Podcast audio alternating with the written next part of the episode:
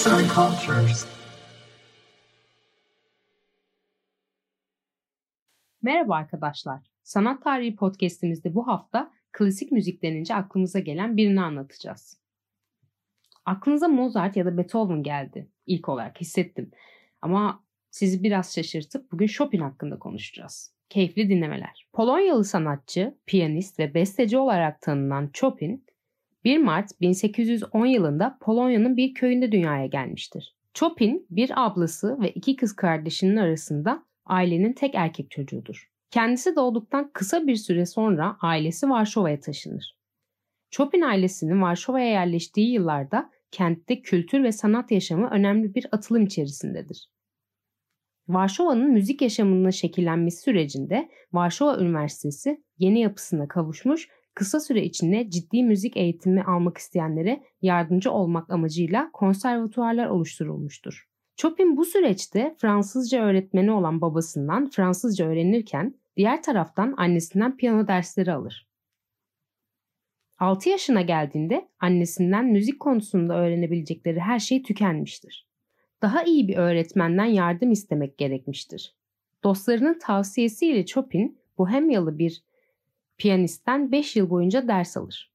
Bu süreçte Chopin'in özellikle piyano derslerinin temelini oluşturan Bach ve Mozart'a olan bağlılığı tüm yaşam boyunca sürecektir. Bach'ın prelüt ve füglerini her zaman büyük hayranlıkla çalmıştır. Yaşamının son yıllarında bunları ezbere çaldığını gören öğrencisi bu denli zor yapıtları nasıl aklında tuttuğunu sorduğunda Chopin şu yanıtı vermiştir. Böylesi bir müziği insan tüm yaşamı boyunca unutamaz.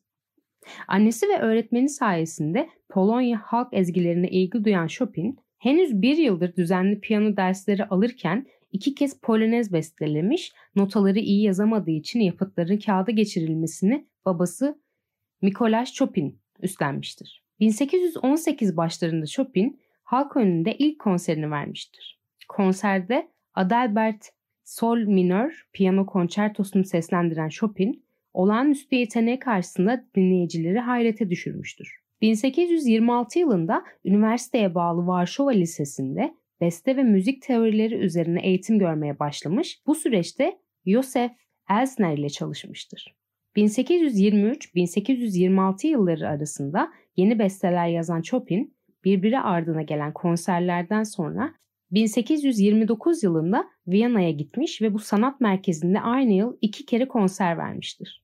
Polonya'nın en büyük piyanisti ve bestecisi olarak kabul edilen Chopin 8 Eylül 1831'de Paris'e yerleşme kararı almış. Paris'teki sanatçılar arasında Liszt ile çok yakın arkadaş olmuştur. Chopin'in sanatsal anlayışında öne çıkan bir diğer nokta da geleneksel motifleri olan tutkusudur.